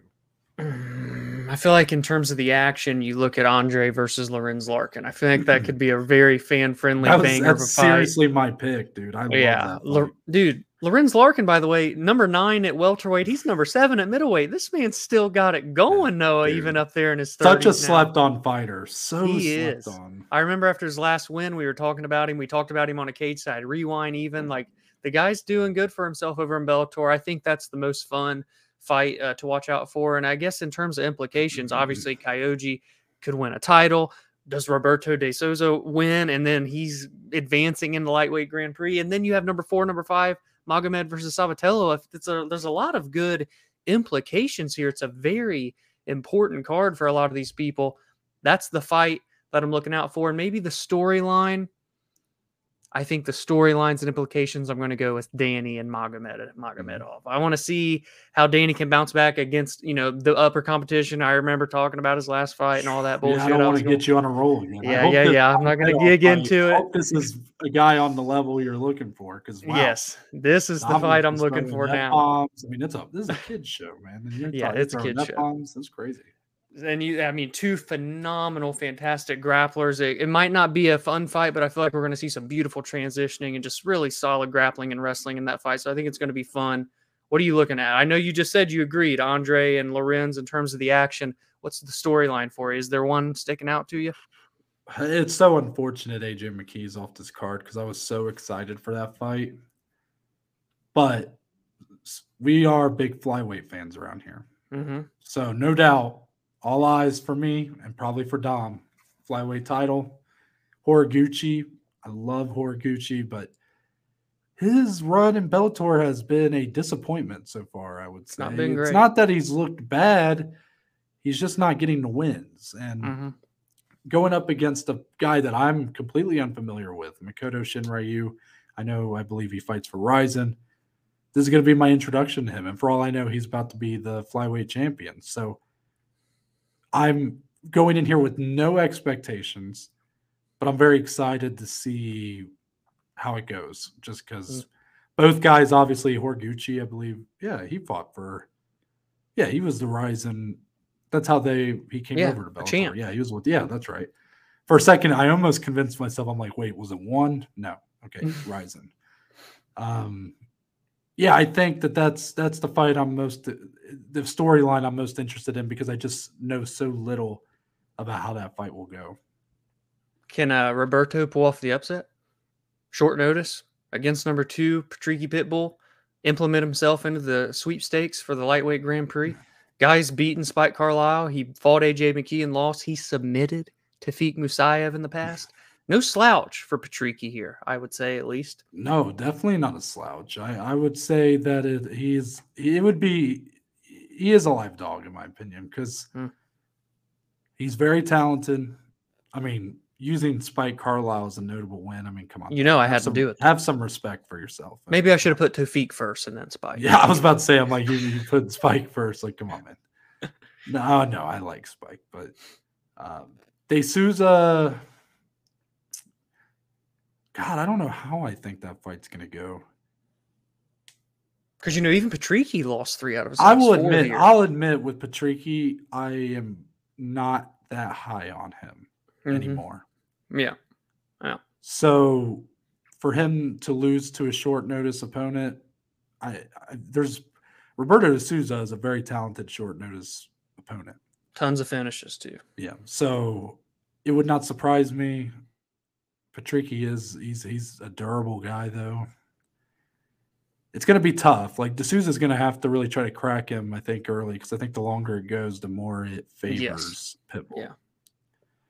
Not really. This is a question, not really, I guess, for this card because we're technically not watching the Rizin portion. But what do you make of uh, his brother Patricio taking a fight on what a month notice, and he's In the ring, losing at know? 135 pounds. Yeah. He's fighting, I believe, a rising kick or some kickboxer.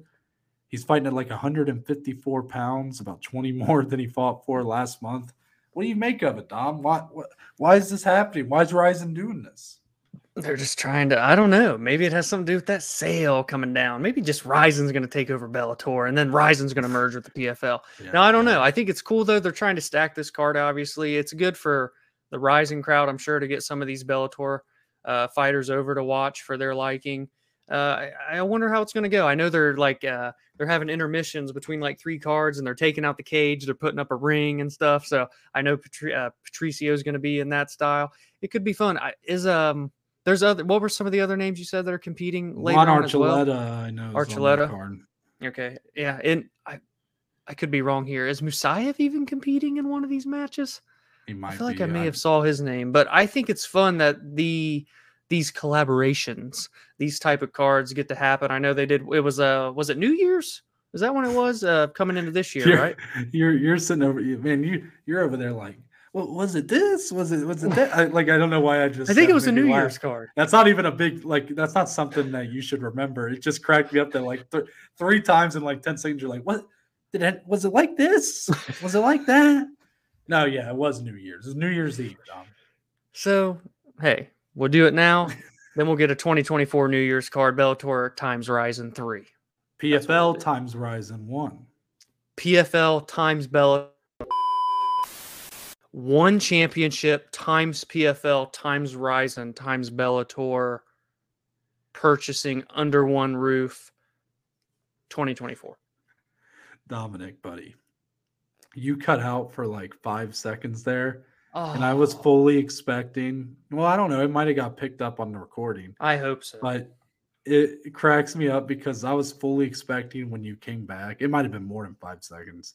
I was fully expecting you to be like done talking and we were gonna cut or something. And it comes back and you were still going on the verses verse. I'm like, Jesus, how many promotions did he name while I, I wasn't able to hear him? So, uh, well, that was pretty funny. Yeah. I think that's a good way to end it. Dom, fight announcements. Let's get into that. Today was fun. Hot Come off the presses. Hot off the presses. UFC Singapore, Dominic. Giga Chikadze is back. It's been a long time. Been a long, Long time, since we've seen Giga. What was that? That's was the the first Calvin card of 2022. Yeah. Yeah. Wow. A year and a half. Don't know why. No, no clue. Hmm. But he's taking on Bruce Leroy. Alex Caceres here. Also, we got two fights announced for September 23rd. I believe this is an Apex card, which boo. Yeah. but they're great fights. Rafael Fiziev taking on Mateusz Gamrot. Definitely an important fight. Who's coming? Who's going in the lightweight division?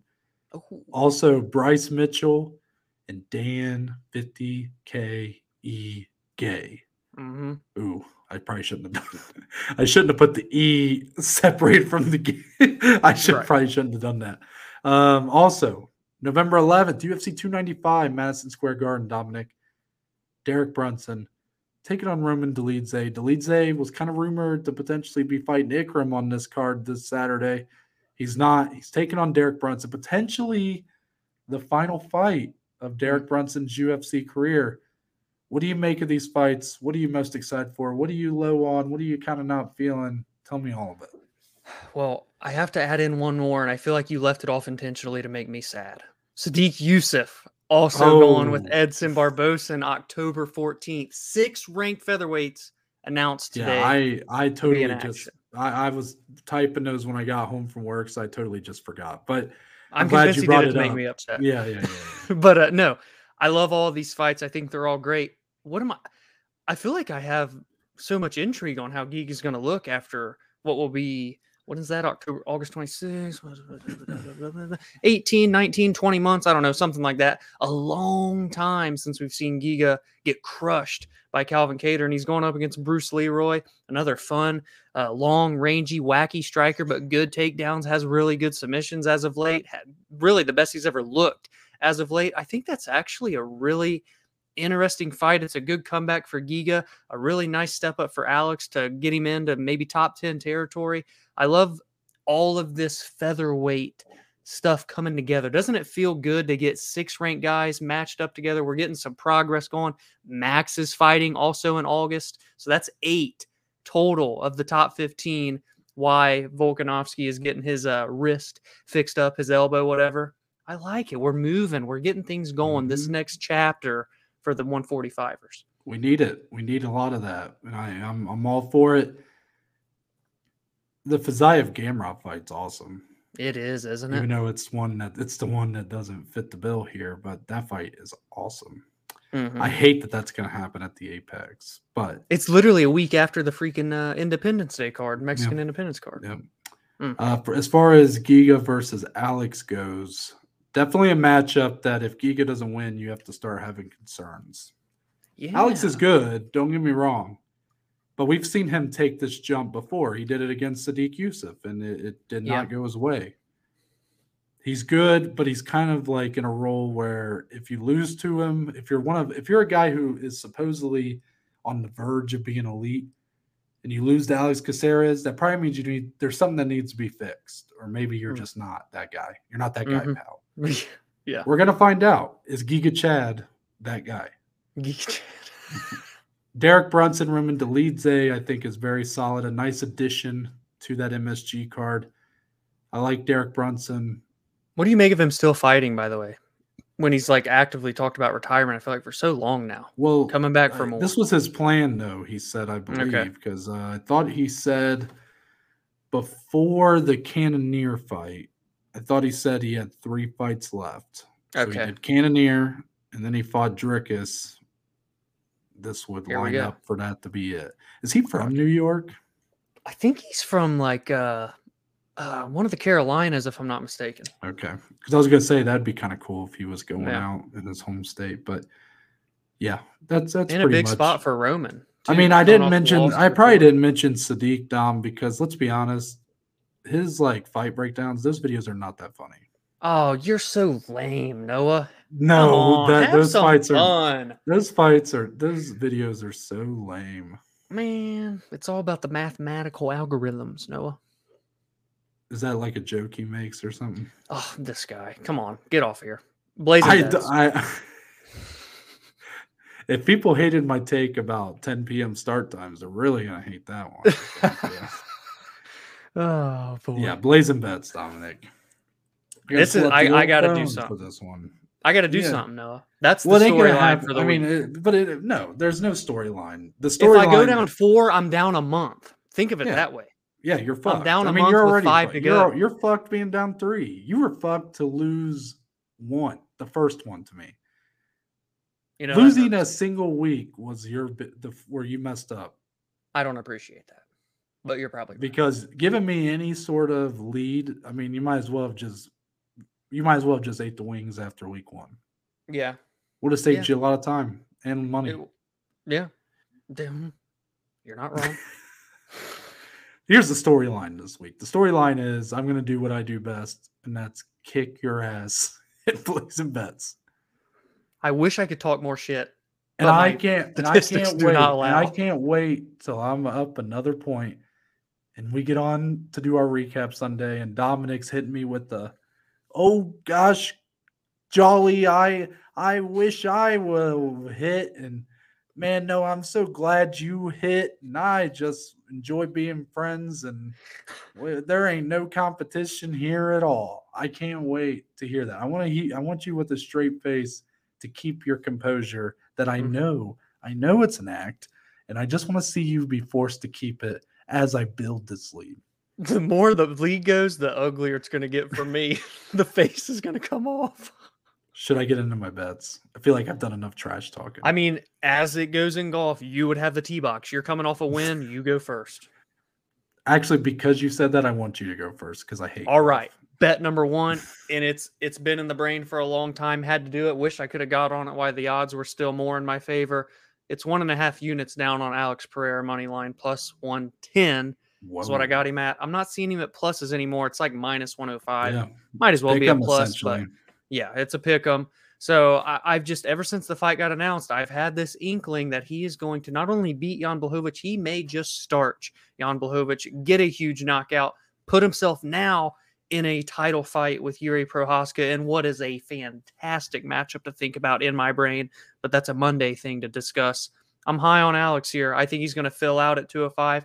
I think all those questions that I posed earlier, he will answer. He will rise to the occasion and put away Jan Blachowicz for his 205 debut.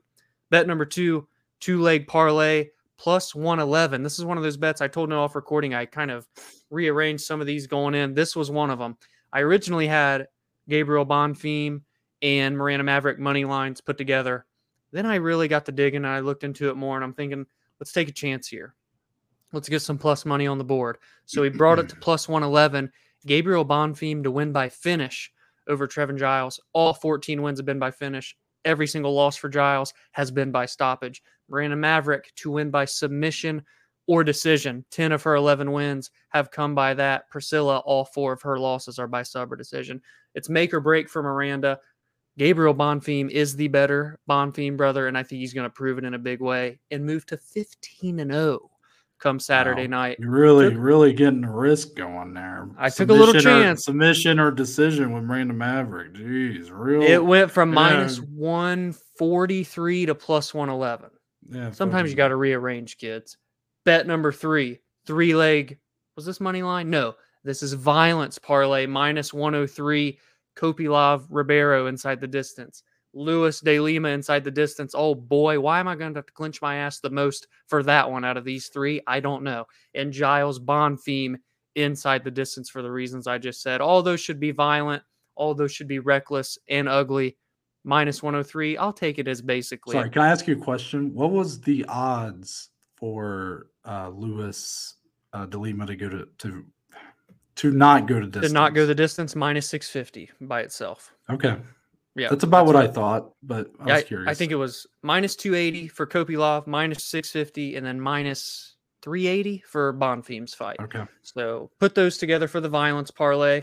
Bet number four, already talked about earlier, plus 300. I'm trying to get my spot on the wall for the Joeys at the end of the year for our betting segment, and Tony Ferguson may just bring it home for me. Money line over Bobby Green at plus 300. I said it all. I'm not saying it again. Bet number five, I hinted at it. Now I'm confirming it, and I may throw another unit on it. Stephen Wonderboy Thompson, money line, minus 150 over Michel Pereira. I get it. And Noah posed great points in the breakdown, but I'm struggling to see him fight the way he needs to to win this one. I think Wonder Boy outpoints him, uses the range, gets it done. The Karate Boy. And the final bet for now, two leg parlay minus 112. Matthews Flowers inside the distance. Short notice for Flowers from the contender series. I actually think that's going to be a pretty violent fight. Vagara Salvador to start round two. After what I saw Vagara go through in his last fight with Daniel Lacerda, I'm pretty sure he's not going to get finished in round number one. Maybe in round two he will, but that's okay for this bet. Salvador's where it gets interesting, but he's been more of a decision guy during his UFC tenure under the banner. I think that one can at least get through five minutes. That's the six. Your turn. Go. Yeah, You said you love this card. it's a tough lineup for you, Dom. It's a tough I know. lineup for you. Six and zero, seven units. That's the goal. I'm just. Uh, did you say you put a unit and a half on Wonder Boy? Uh, it's one unit for now. I might Okay. add a unit. Okay. Yeah, I mean, Dominic had said things were going to change. He was going to go back to the drawing board, and I see the same fucking bets from this guy. I mean, just Dominic, what happened to your balls? You know, what happened to those my ass. nice, those nice balls that you used to have? You know, I remember a time when Dominic was willing to take that chance, willing to make that leap. You have allowed yourself to become a prisoner of the moment, sucker and I'm about to throw you six feet deep with my plays, Dominic. We start with the main event two units. Ring the bell, the siren. Yeah. Dustin Poirier to win and over one and a half rounds Mm. plus 140. Ooh. Co-main event Alex Pereira to win and under one and a half rounds plus 225. Okay. Look at these same games. Yeah, another same game. It keeps going. Bobby Green to land more significant strikes. Dominic, I got a little stat about this one. Okay. I got this. At, th- th- this leg was minus 330. Bobby Green, outside of the Islam Makhachev fight, which you know how that went, take Yeah. down right away and whatnot. He has not been outstruck by an opponent since his draw to Lando Vannata back in 2016 or 2017. Sorry. So even in all the losses, he's outstriking. He has outstruck every opponent. So I'm taking him to land more significant strikes here. Also, Dominic, I'm taking one, at least one knockdown. okay. That brings that same game parlay to plus 180. That's both for the Bobby Green Tony. Ferguson fight. Next, this one. So these are three bets, but admittedly, only one of them can hit. So take with they're all for the same fight. Oh. First one, Michael Chiesa by decision plus 330. I thought this was great value. I think his most likely route to victory here is a decision plus 330. Are you kidding me? Is this like, a unit on all that. three? This is a unit on this one. The other two are Okay. a half unit. Okay. So then the next two, half unit on each of them. Kevin Holland round two plus 450. Kevin Holland round three plus 900. Okay. Round one's obviously in the picture here for Kevin Holland. Yeah, you already that. threw out the dream of how it's going. Yeah. Though. But uh the 450, the 900, I love I, I really was considering doing a Kevin Holland submission here because I do think that that's I, I actually think that's more likely than a knockout in this fight Sure. for him. But I preferred the round props here. Half unit on each of those. Hopefully at least one hits. I tried to spread the units up so that I would get maximum profit no matter what. Obviously, it'd be most ideal if Kevin Holland wins this fight in round three. Mm-hmm. But no matter if the half unit on round two plus 450 or Michael Chiesa by decision at plus 330 hits, I pretty much walk away with the same profits. So Gotcha. tried to line it up that way. Last one as of now Miranda Maverick to win and over one and a half rounds at minus 110. Four same game parlays. That- Damn. that's- that's- dude, I, I was loving the board. Mm. I was trying to change it up. This is where it took me. We'll see if it works out. It rarely does, but I'm confident. I'm at an all time confidence right now. The Miranda Maverick one also, like, I wanted to take her by submission, but Yeah, it was same. only it was only plus 180.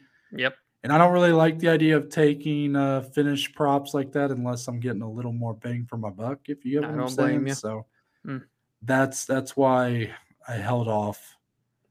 But I do believe in her capability still. For it to go over one and a half, she can still get a finish. Yeah. Just can't be in the first round and a half. So There it is. also for uh, Spence Crawford, I'll just throw out. I Let had a couple know. bets for Spence Crawford. Um, the, these two are also kind of the same way as the Holland Chiesa ones, like only one can hit. Tried to spread out the units. Two units on Terence Crawford to win by decision at plus 180, and then just one unit on Terence Crawford to win in rounds seven through 12 Mm, 450. okay. So once again, still walk away with close to the same profit if either one of those hits. I, I I'm heavily favoring Terence Crawford, obviously. So Is that the vibe? Is that the story for the most part? he's like a minus 150. So okay. he's about it's a Dustin versus Justin type okay. uh, dynamic and prediction. How fitting then. That's perfect. Yeah, but that's it. That's the slate for now. I again will remind everybody to follow us on Twitter if you would like to see the full betting slate at the BAJ MMA. hmm You can follow me on Twitter, Instagram at Noah Baker MMA. I post my picks over there, live bets, all that stuff. Sure. Dominic, Twitter, Instagram at DSLEE14. And Dominic, I think that's it. I think we're going on to closing statements, right? That's how we finish it. Point of the show, me and Dominic can talk about anything and everything, MMA related or not. So, Dominic, do you have anything for closing statements today? Yeah, we got to talk about one thing today. Okay. What you got? Chunky salsa, non chunky salsa. You have to pick what is it and tell me why chunky salsa is the big loser in this situation. Oh, man. Tell me you're not chunky salsa. Dominic, you've lost your way. Oh, you've boy. lost your way. I it's not even I for the knew it. reason you think. It's not even the reason you think. Dominic, you used to come on here and you knew you had a good pulse on the people. You knew what questions that got the people going. Mm. What have you turned into, pal? Chunky salsa or no chunky salsa? The It's fuck is argument. this? This I'm, who cares? It's salsa. No, it's not though. It's I'll eat either or. I will eat either or, Dominic, and not even notice the difference. Wow. Really? You're not a texture guy when you're eating food? It's salsa. Who cares if it's Because I mean, let's bring another thing in here: crunchy peanut butter, smooth peanut butter, creamy peanut butter. Do not gotta go- care. Oh, oh, What do you go with? you gotta go smooth and creamy, baby. Come on. And I'm saying like it's on my brain creamy. because don't like I- the way you said creamy. Also, your shirt looks like you are literally peanut butter. it, it. Shout out, by the way, new album tonight, guys. Be sure to listen. Or I guess it's already out because this comes out on Friday. Anyway, the salsa is fresh in mind because, and I this is a whole other thing. I want to just make this known. Chili's, Chili's. Everybody knows it. Chili's. Don't say baby it, back dude. ribs. Th- th- yeah. Please don't that do one. this to me, Dom. Do not say it. Uh, I don't know if he knows what I'm going to say or not, but Um, they do have the best chips and salsa known Yeah, to see, man, This is what I fucking on the planet. pound for pound. Yeah. I'm putting Chili's chips and salsa up against any chips and salsa that I have ever eaten. And by the way, their salsa is not chunky with tomatoes, Noah. dude. This is this is just you have do you. Oh my god, dude. That's you're you're very frustrating sometimes. You have no do you have do you do you have like when you when your mouth opens and you're about to say something just crazy, do you not for a second have any like little thing in your brain saying, "Hey, maybe not say this. Maybe not make a fool out of myself. Oh, no. maybe have some self-awareness." Any of No, no. that? No, no. I You mean, gotta Chili's, what. Dominic. Have you uh, uh, Chili's? You're gonna say a place like Chili's has the best anything in the world? You are crazy. Look, Chips I'm not gonna pretend. I'm not gonna pretend like I go out of my way to eat at some of those local places where you always get better food. I admit, I I always eat at the chain places. I eat at the. You do have a point right? there, though. That is right. Yeah. We no, that is the point. That that that is the point. Like Chili's probably doesn't have the top one millionth salsa. You just haven't Oh, been any- You just haven't had good salsa. That's what that means. I've had a lot of chips and salsa though. No, I just I you probably have ate a few different types of Tostitos salsa and think you're an expert. Oh, see, those are chunky too. Also, shit. no idea. Had no clue. Just Yeah. salsa. But no, I, I at least admit it. Like I know that when I go to Olive Garden, I love Olive Garden. I love the Sure. breadsticks. I love the salad. I don't even get an entree. I just eat the breadsticks and salad the whole time. But I know, like, I'm not going to come on here and tell you it's the best Italian food in the world or that they have the best breadsticks in the world. Hmm. They're my favorite breadsticks. But I fully know that any other actual high quality Italian place blows it out of the water. including you had Fazoli's. the nerve. Fazoli's. Oh, I go ahead. Go ahead. Double up on this, Dominic. Go ahead. No, I'm and just say, saying. No, say Fazoli's Fazol- I'm- breadsticks any day over the Garden of Olives.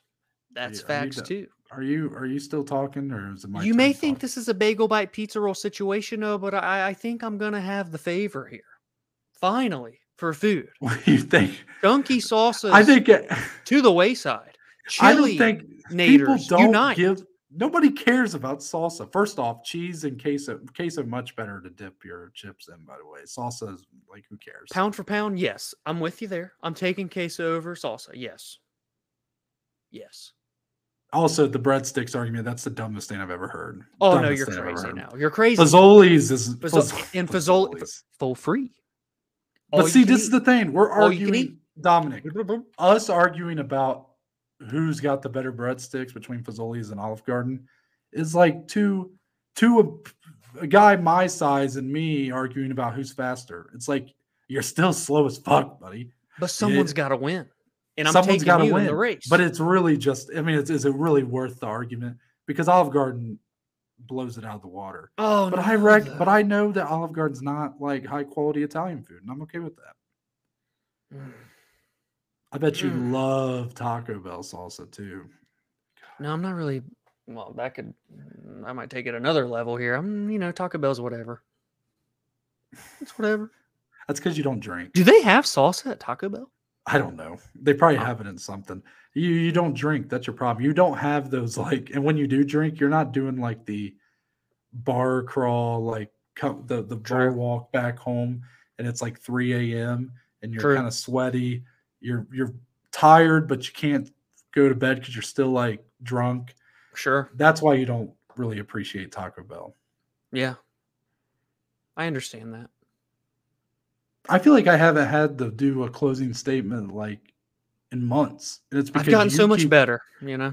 Yeah. No, I just this, bring out this these is great. this is an all-time low for you. I couldn't be higher. I just can't believe your question. We what was, our first one was like I don't even remember. Like what's the best type of beat ups wing or something like, uh, or boneless or bone in? Start bone in, boneless, the steak, And bagel. that's bites, a real argument. That's something that people care about. Then you come on here and say chunky salsa or no chunky salsa. Like, okay, you and the five people that care about that can can have yourself uh, a little. And all five of them will all comment right now. Timestamp it. Smooth. Those sauce five people just so happen to be in our 335 subscribers. That's right. Yeah. Top tier. Yeah. My name's Noah Baker. That's Dominic Sleeve. We are but just two of the below average Joes, and we'll see you guys on Monday.